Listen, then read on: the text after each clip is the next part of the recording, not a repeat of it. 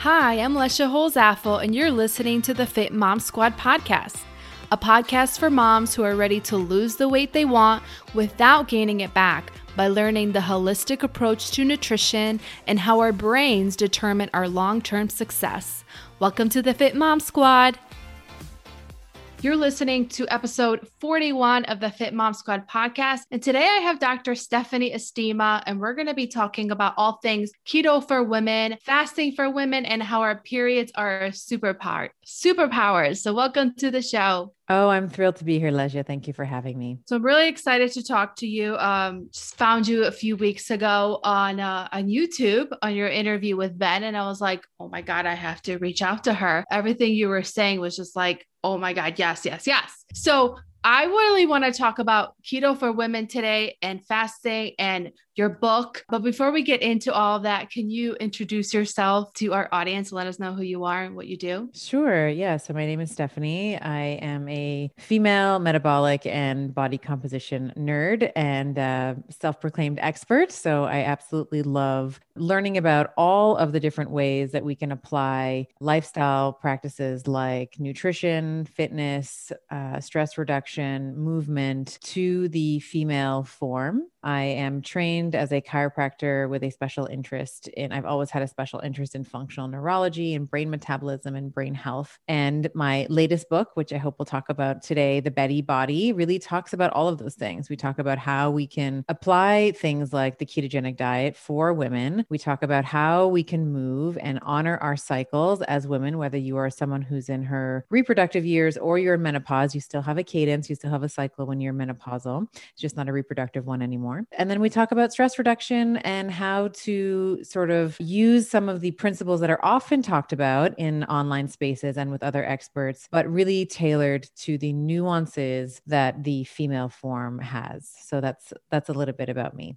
That's awesome. So it's it's all the things that we all want to know. So my audience in particular very interested in keto. I've been doing keto myself since 2015. So I really want to talk about keto for women today because I feel like there's this misconception and that we should just be doing keto how men do keto. And I don't necessarily think that's true. So I'd like to get your opinion on some things. First of all, the very first question is so I'm just going to pretend like I have no idea about keto. Like I'm just a woman that, you know, Martha at the office lost a bunch of weight on keto and I wanted to try it and I know nothing about it. So this is kind of how I'm going to ask you these questions.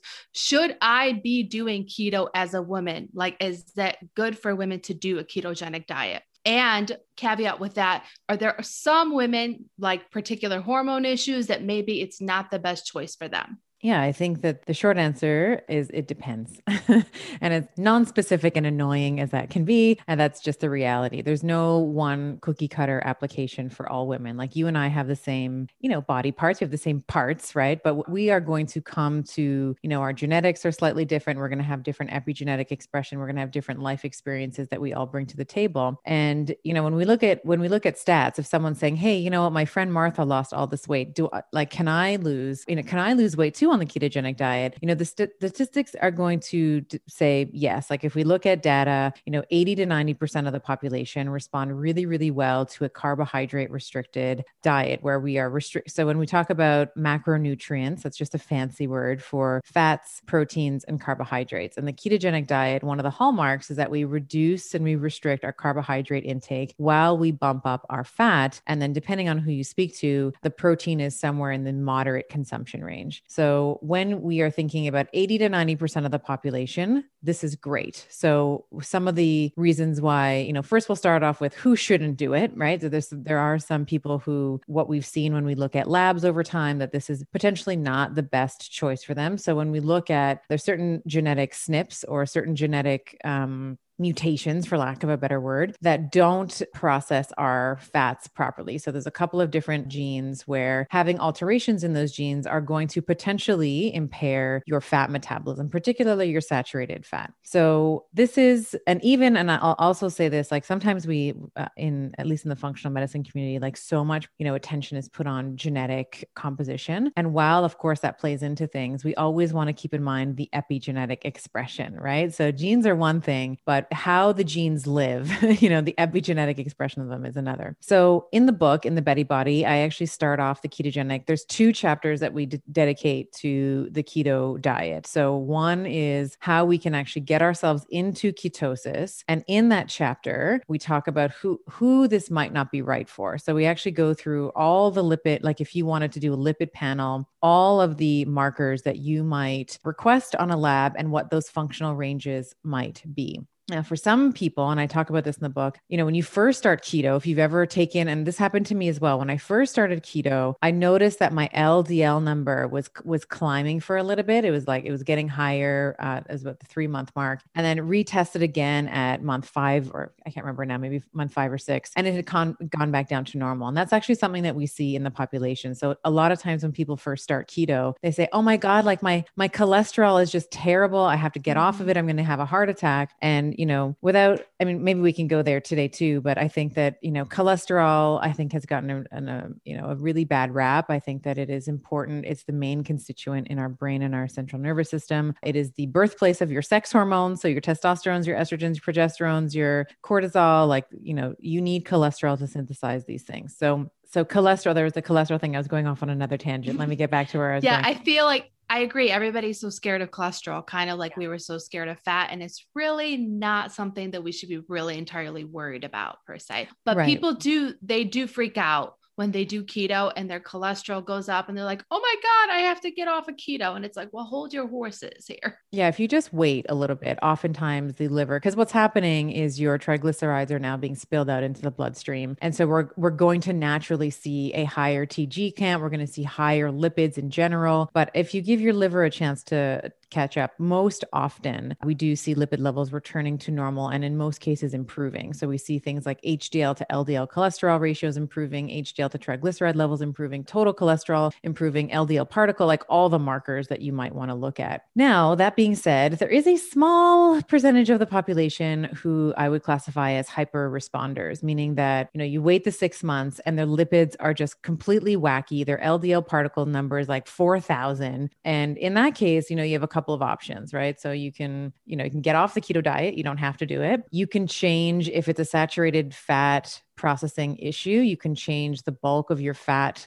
intake to polyunsaturated fatty acids and monounsaturates. So things like avocados and, you know, olive oil and nuts and seeds and things like that. So for most people, and, and this is the, usually the option that a lot of people take. So like, God, I feel so good on keto. I just I don't want to stop it. So we swap the saturated fat for the poly and the um, and the monounsaturated fats, and that typically is the thing that corrects or that helps their markers. But again, this is a small little subset of the population. So I would I always want to just start off by saying everything is not good for everybody, right? Yeah. So Mhm. the ketogenic diet, for the most part, in terms of what I've observed clinically in practice with the thousands of women that I have worked with over several years, it is good for most people. We do see a major improvement in total cholesterol level, in LDL numbers, and H. We see amelioration or improvement in HDL numbers. All the lipids that you want to go in the right direction, they sort of all adjust. But I do also like to also point out, like the little, you know, the subpopulation, because if you're in that subpopulation, you want to be able to make the right decision for your health. So back to Martha in the office. So the ketogenic diet is, you know, as we said, carbohydrate restricted, pumping up the fats, moderate amount of protein. And what you're trying to gain from this is the presence of ketone bodies. And how we get ketone bodies is from our fatty acids going through a secondary pass in the liver and being transferred into ketone bodies. So one of the beautiful things about this diet is it's one of the only diets, as far as I'm aware, that has a biomarker, right? We can't measure how paleo you are. We can't measure how Mhm. vegan you are, but we can measure your level of ketosis by the presence or absence or the concentration of your ketone bodies. So that's basically what a ketogenic diet is. Uh, typical results on keto, a lot of people come to it for weight loss because we see, especially right in the beginning, we see a really big drop in weight, mostly water, because as we are getting rid of glycogen, we know that glucose or glycogen is stored for every one molecule, it's stored with like three to four molecules of water water. So we get rid of a lot of the inflammation, we get rid of a lot of the sort of puffiness. And then once you stay with it for a while, of course, now you're using either your dietary fat or your stored fat, your adipose tissue, as a source of energy. So it's really great for weight loss, really, really great for the brain. Uh, I've spoken to a lot of neurologists, both on my own podcast and, you know, sort of offline, who really do prefer a ketogenic protocol for things like cognition, preventing dementia, stroke, Alzheimer's. So there's a lot of research, even though it's still, you know, I'd, I'd still say it's relatively pedestrian in our understanding of the brain in general, but the ketogenic diet does seem to really help to bring down some of the cognitive dementia, you know, like the walking into the, and this is so true for women, right? In perimenopause, we're like, why we walk into the room and we're like, why did I come here again? Right. Or mm-hmm. like, where's my phone? I've like been that. doing a lot of that lately. right. Right. My husband constantly reminds me what a terrible memory I have. I'm like, can't help it. Right. Right. Okay, so in general, obviously it depends, but well, we for the vast majority, it's good. But I just always, I'm always like, yeah, um, of course, I'm like, okay. Also, also, we have yes. this little population here that we must mention as well. But, and you yeah. have to. I feel like any question in nutrition, you you're always like, well, it depends. Well, right. there's always follow up questions. They're never like a black and white yes or no. Okay, so I'm gonna do keto. How should I do keto? Because you know, me being the resourceful woman that I am, I joined a bunch of Facebook groups and I see all these recipes recipes and I see I saw one very interesting recipe the other day. It was two hot dogs cut in half with a cheese stick in the middle melted on. Oh my. Right. And it was like the caption was like, keto doesn't have to be difficult, just keep it simple. So, mm. is this what I should be eating? Like, how should I approach keto? And how should I approach it differently than maybe what my husband would do if he did keto? Right. Yeah. So, in general, I would say, hell no, that's not what you should be eating. That's not food. Darn that's, it. That's, that's fair. That's frank and that's not real food, right? We don't, we can't go out into the field and pick hot dogs off the trees and cheese sticks and and what have you. So I would say that one of the hallmarks of the Estima diet or, you know, my ketogenic offering or my ketogenic program for, and it's specifically for women is that it is very much a leafy vegetable plant based approach to the ketogenic diet. And, you know, when I first came out with it, it was like maybe five, kind of going on six years ago now. At the time, it was very much like bacon, butter, burgers, and repeat, right? It was like mm-hmm. very much dirty, what we refer to now as dirty keto. Yeah. And when I first started doing doing keto, I was like, oh yeah, like I can do this. Like I can do like bacon with extra bacon with some bacon on the side. Like I can do this. But then very quickly, first of all, it becomes gross. But also, it's really not really great for our hormones. It's not great for inflammation. You're constantly consuming nitrates. So my first offering was this plant-based ketogenic diet. And that is to, I know plant-based can be this sort of like wishy-washy term, but basically what I'm talking about is the incorporation of specifically green leafy vegetables uh, into every single meal for a variety of reasons for women, which I'm sure sure we'll talk about today. But namely, we're talking about improving estrogen detoxification and elimination. We're talking about androgen aromatization to estrogen, uh, you know, the proper sort of flow of our hormones. We do need these phytonutrients and some of the compounds that we find in these green leafy vegetables in order to bring about, you know, hormonal balance in a woman. So, one of the first sort of hallmarks in what I believe is an appropriate ketogenic protocol for women is this idea of insoluble fiber and the specifically from the brassica family. So the brassica family vegetables are your, you know, your Brussels sprouts and your broccolis and your bok choy and your arugula and your, uh, you know, Swiss chard and all these lovely green leafy vegetables. And they ha- kale is also in there as well. And what we're finding is, you know, specifically a compound called or compounds called sulforaphanes help with this liver detoxification. So one of the many roles of the liver, you know, she's like kind of the hardest working mama bear you know, like the liver does, she makes glucose, she detoxifies, she's, you know, she's a peripheral oscillator in the body, lots of things that she does. Uh, but one of her main roles is to get rid of extra estrogen or extra hormones. But as it pertains to women, we want to be thinking in this context around estrogen. So the golden rule with estrogen is use it and then lose it. So we want to use it to plump up our cheeks and have all the trophic factors to help with muscle growth, but then we want it gone because when it hangs around too much, it can it can stimulate like estrogen estrogen, for example, stimulates our breast tissue to divide, like the cells in our breast tissue to continue to divide. So you can see where that thinking goes. If you're constantly stimulating the breast tissue to divide and expand the cells, we end up with cancer, right? Or cysts, or we end up with fibrocystic breast, we end up with tumors, benign or malignant. Sulforaphanes really do help amplify that. Of course, the insoluble fiber that you I mentioned that you're going to get from these green leafy vegetables are also going to help with your bowel. So we are helping, you know, the foliage is going to sort of clean up the intestinal wall, but then also when you have insoluble fiber, you're attracting water, right? To the to the bowel that's sort of forming in the intestines. You know, you want that bowel to be soft. You don't want to nobody wants to, you know, have a bowel movement where they're passing, you know, a hard um, hard feces. We want to have it, you know, softer so it's easier to do that. So fiber does that. And the nice thing about fiber I should also say is it doesn't count towards your carbs, right? So if you are yeah. someone who is thinking about her carbohydrates, right? We, mm-hmm. carbs carbs matter, right? We want to be right. thinking about restricting our carbs. Well, the nice thing with insoluble fiber, like the fiber that we get in the kale and the and the um, you know the broccoli and whatnot, is that that doesn't count towards our carbohydrate count because your body can't break it down. It just sort of mm-hmm. passes through unprocessed and does all these wonderful things for you.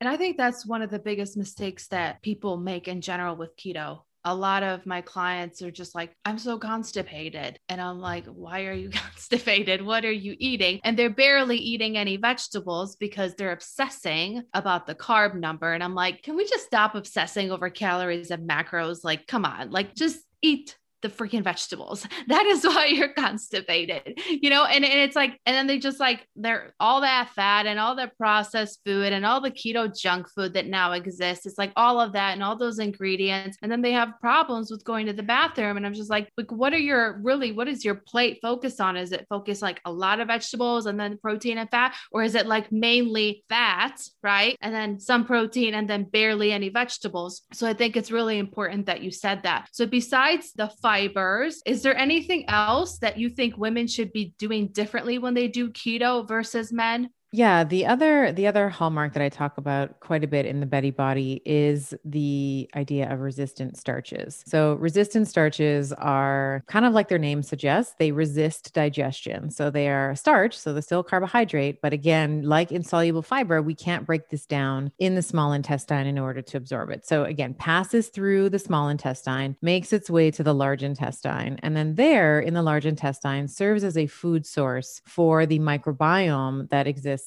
in the large intestine. And this is really important for women because many women who start keto about the two or three week mark, you know, once they've been doing keto for a while, all of a sudden, and this is a pattern I've seen over and over and again, is women will say, you know, I don't care how much fat I have, I just want I just want a piece of bread. The carb monster. The carb monster comes, right? The yeah. carb cravings come. And the reason why that's happening is the microbiome in the large intestine is sending up a distress signal. It's like, we don't have any food, right? Mm-hmm. We need food and we get fed with carbs. So they will, that's why you have these crazy carb monster, as you said, cravings because the microbiome is literally starving. So the resistant starches now will feed the microbiome. So now they're going to get full and happy they're going to release something called butyrate, which is a short mm-hmm. chain fatty acid. And if you're someone who's concerned with ketosis, of course, being a, a short chain fatty acid is going to deepen your state of ketosis. It's going to help you sleep, which is also another thing that I hear women complain about. They say, Oh, I can't sleep. I feel, you know, I, I go to sleep, but then I wake up overnight. And then it also helps with your digestion as well. So butyrate has been shown to help with the hyperpermeability in the gut. So if you're someone who has digestive issues, then this is going to be a really important modulator for, or it's an important you know,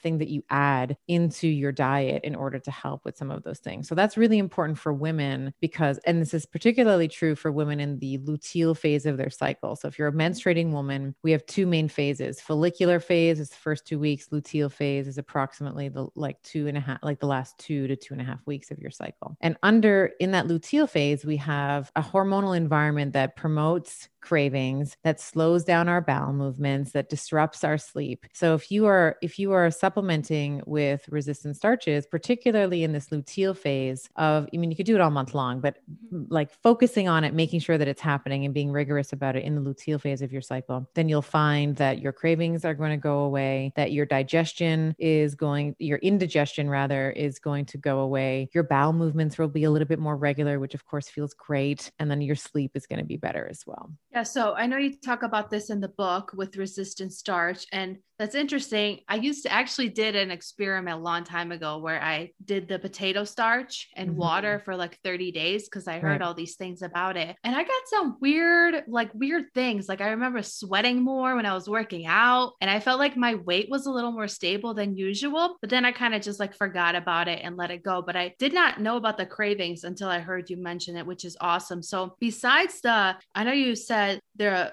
cooled rice, cooled, cooled white rice, rice right? Yeah. Cold mm-hmm. potatoes, the yeah. banana, green banana powder, and then just Correct. like the resistant potato starch. Are those like the most easily those are the yeah those are the most easily available. I mean, inulin is also another prebiotic that you could uh, mm-hmm. that you could use as well. Chicory root, but usually for most people, I tend to stick to you know green bananas. Everyone mm-hmm. understands you put green bananas on the counter. Over time, it turns yellow, and that's the resistant starch is actually turning into sugar. So mm-hmm. green banana, green banana flour, green plantains the cousin of bananas, or in the same, I guess, genus or same family. So green plantain flour, raw potato starch, as you were mentioning, cold rice. So cooked rice, obviously, that's been cooled, and then cooled potatoes as well. Those can also be a source of resistant starches too. That's awesome. That's such a great tool to have because, oh my God, I wish your book was around when I started in 2015 because yeah. I've experienced the estrogen dominance, the constipation, the cravings because I didn't know all this and I had to just like, it was just so hard. You kind of like like live and learn, I guess. But it's so great that you have this resource now for women, which we will talk about your book in a little bit.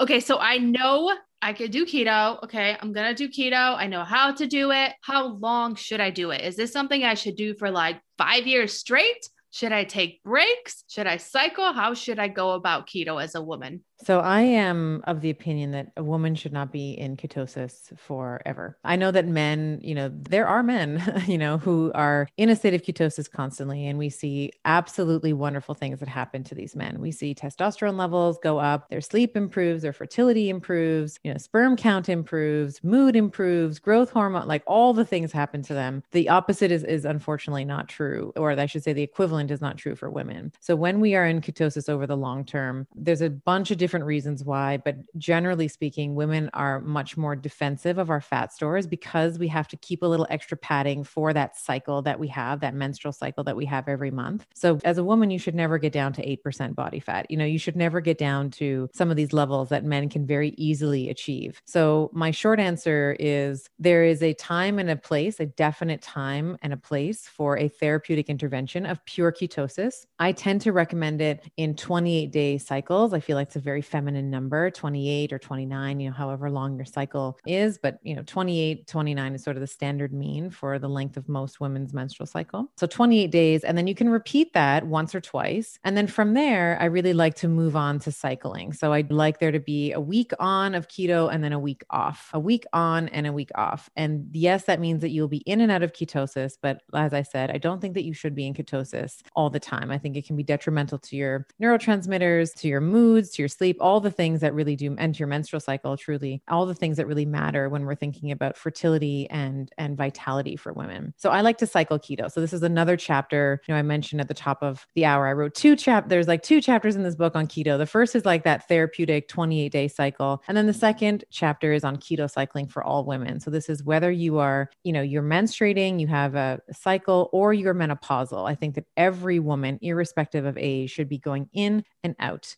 in and out as a way to keep our carbohydrates relatively low in aggregate over time. But the other weeks, I like to actually bump up our protein levels to bring to pull down the fat, to bump up the protein, and to bump up the carbs as well a little bit so that we are getting more of this anabolic, this growth response. And this has just been something I have learned over my tenure as a clinician. You know, I first started, like I said, started doing keto like the guys, you know, thought that I had to be in ketosis forever and thought that insulin was the devil. Like many people still think in the keto community, many people still like insulin is the devil. It's like absolutely not. Like, insulin is really important for women when we think about muscle growth, when we think about insulin's ability to take in energy, put it into the cell so we can create energy, like so we can create energy. Like a lot of women in perimenopause complain of low energy and brain fog. That's an insensitivity to insulin. And the other thing that's really important that insulin does is it converts our T4 thyroid hormone to T3. So we know that women, especially women who've had children, tend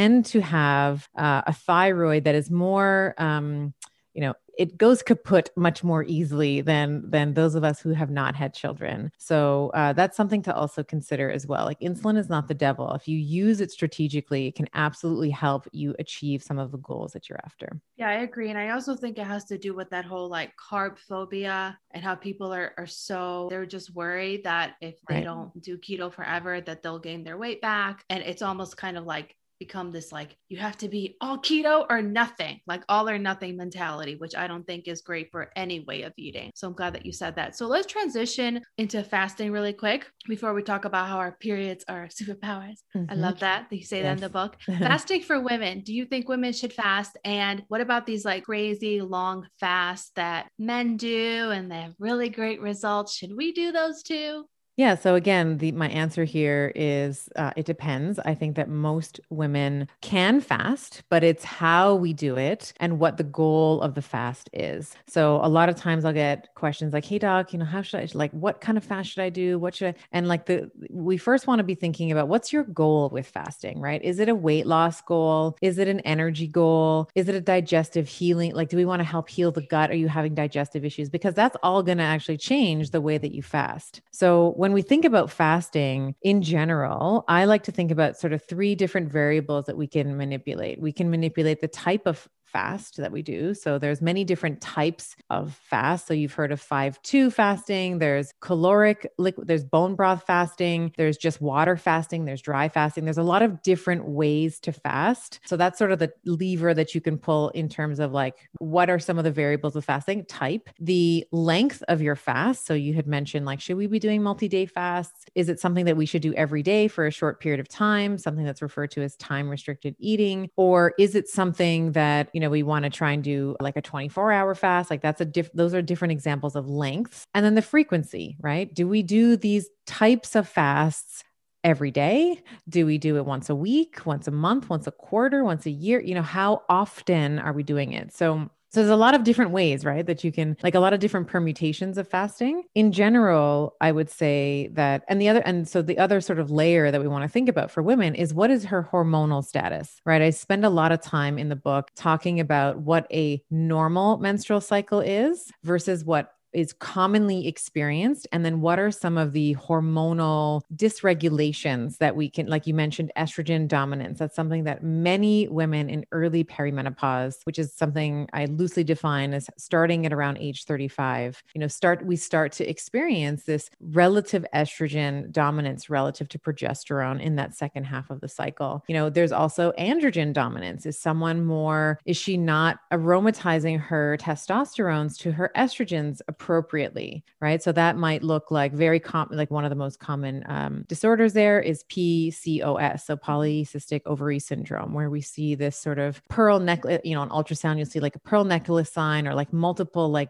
bubbles almost on the ovary. So, and this is really a sign of like androgens, one of, you know, testosterone being one of them, that is not switching e- efficiently to estrogen. So, your hormonal composition also matters. You know, as a general rule of thumb, women who have PCOS often have also some sort of insulin dysregulation. So, more aggressive fasting, so like a water fast, is going to be, you're going to see better results with that in a PCOS patient. Someone with estrogen dominance, for example, probably has some either sluggish liver or slow, you know, her gut integrity is compromised. So, I actually like to give her bone broth because we know that the glycosaminoglycans that are in the bone broth are going to help, you know, with the with the um, repairing of the intestinal, like the epithelial lining in the gut. So I get, I mean, the, you know, I, I, I hate answering it depends, but it, it really does. Like it really does depend, you know, for women. But, there, but in general, we can fast. It's just that you have to, it depends on what's your hormone situation like and all that. But it, it's a good tool, right? For like Absolutely. weight loss and stuff. But we, we also shouldn't just be going like, oh, I heard of this new trend of fasting. I'm just going to do it. Yeah. You should never just jump into a multi day fast. Like I think, and I also outline this in the book. If you're new to fasting, you know, or or you know even if we just if you go to a beach right what is more pleasant like slowly wading into the water or like jumping out of a plane into the water right? Like it's much nicer to slowly wade in. And the same is true with fasting. We want to slowly build up our tolerance to fasting. Because if you've never fasted before this is going to be first of all it's going to feel it's terrible very hard. It's, very hard. hard, to do. Mm-hmm. and you're it's and like the, a muscle right? You have to like work at it. You can't just start with the like three day fast Correct. You know? And you're not going to come back to it if it was painful, right? That's the other, you know, potentially the more important piece here. Like we can all do something that's uncomfortable one time or mm-hmm. two times. But if it's really painful and you hate it and you're miserable, you're not going to do it again. So, you know, we want to be able to keep some of these tools in our arsenal to be able to f- like sort of flexibly use them as we need to. But again, we want to be smart about it. We don't want to just jump right in. Like, you know, health shouldn't be punitive. Like it shouldn't be hard. It should feel easy and I think women are often, you know, in the nutrition realm and in other realms, we are way too hard on ourselves. We are always blaming ourselves for why something didn't work out, whether it's a relationship or a diet or, you know, whatever. And I think, I think that health should be easier. It should be easier than what I think we make it out to be. I agree. I agree 100%. So let's talk about your book.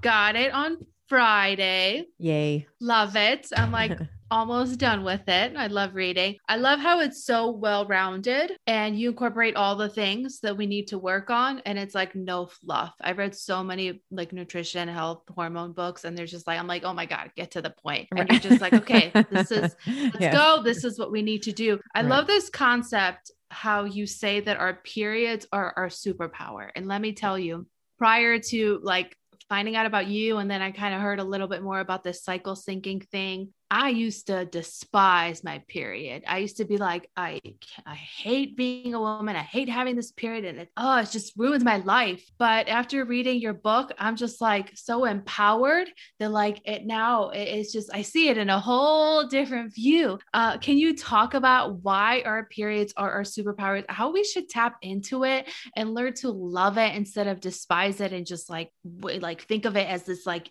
evil, evil Aunt Flo that's coming to visit us every month. And also, kind of how you talk about the different cycles and how we can adjust things. I know you go in depth in the book, so we're not going to go in depth here, but just kind of you can give an overview of each phase and what we should be focusing on as a woman. Sure. Yeah. And I think your sentiment around like the hating your period and like, why is this happening to me? Why am I a woman? You know, this is something that is shared. Uh, that you, it is not yours alone. And this is part of the reason why I wanted to write this book because I think so many women, myself included, used to feel like this was my punishment. Like it was like my monthly punishment for being a woman. And it was really, it was really hard. I would, I would medicate, I would have like pain and like the joints and the br- tender breasts and the like I I, re- I didn't put this in the book but I remember one I was I think I was maybe 16 or 17 years old got my period I was just at the mall mm-hmm. you know got my period and it was so bad that and I didn't have any of my you know medication with me I had to just like hole up in my car you know so I was in my backseat of my car for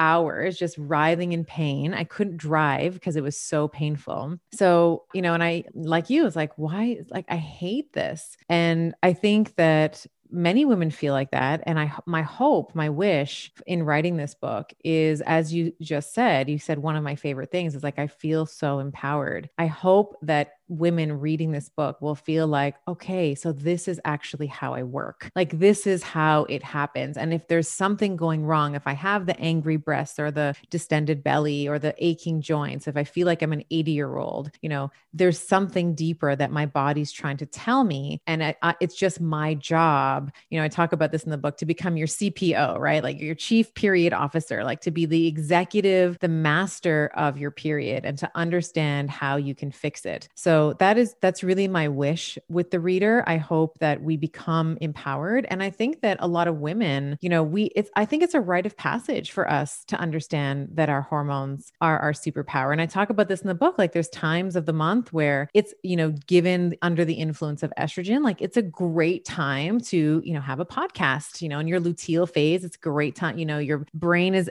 bathing in estrogen sustained estrogen release like your verbal articulation center centers are at their peak. So you're going to be able to have great expression. You're going to be able to draw on your vernacular. It's going to be, you know, wonderful. And there's other times like, you know, the couple days right before your period starts where everything's wrong right? Like every, you know. Oh my God, every single time. And I'm like, what's going on? And then I look at my tracker. Oh, it's coming. It's coming. yeah. But instead of being like, oh God, it's like my stupid period, this is a this is called a negativity bias. And what that means is, you know, boss is wrong, boyfriend's wrong, nothing in the closet fits properly, your nail polish is wrong, like all the things are wrong. But it's allowing you to reflect on the things that are working for you and the things that are no longer working for you. And I have been in, you know, I was a clinician in private practice for 16 years. And a lot of times the physical pain that people were in had to do with a job that they hated, that was now, they were emotionally sick. And now it was presenting as a physical sickness. And it was, or it was a partner or a family member that was toxic or they weren't matched well. And there had to be some change around that. And that emotional sickness, again, transmuted into physical sickness. So I think that that three or four days where everything is wrong is actually a blessing. Like you can sit and you can say, huh,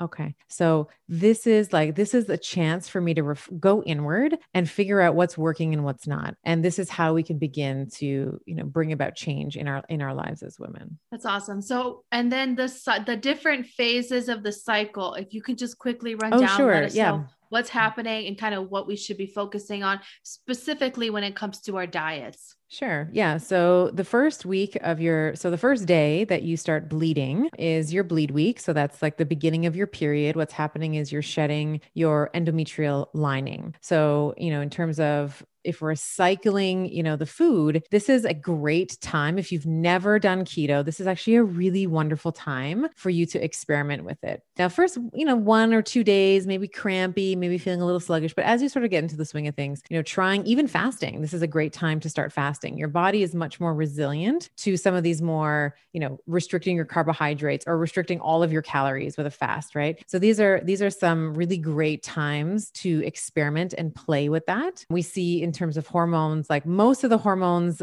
you know, that are involved in the cycle are relatively low. So estrogen's relatively low, progesterone's not there, you know, luteinizing hormone relatively low. Follicular stimulating hormone is she's kind of working a little bit because she's trying to, you know, develop the follicle. The second week is our, you know, week 2 if you will, starts at a, you know, your period is going to be about, you know, fo- like the the average is 4 to 6 days, like depends on the person. And then after that you really move into this week before ovulation. So, one of the things that I like to point out for women is that this is the week where your testosterone levels are going to peak as well as your estrogen. So these are two anabolic, trophic, growth oriented hormones. So this is like plumping up your cheeks, your lips are plumped, your, you know, eyes are sparkly, you have like your the curves are banging, right? And like you you also feel really flirty and sexy. Like testosterone has, you know, a potent stimulation on our libido and our sex drive. So I will often say like I know I'm in that week because I'm like chasing my husband around the house, right? Like I'm chasing him around the dining room table the kitchen. I'm like, let's go.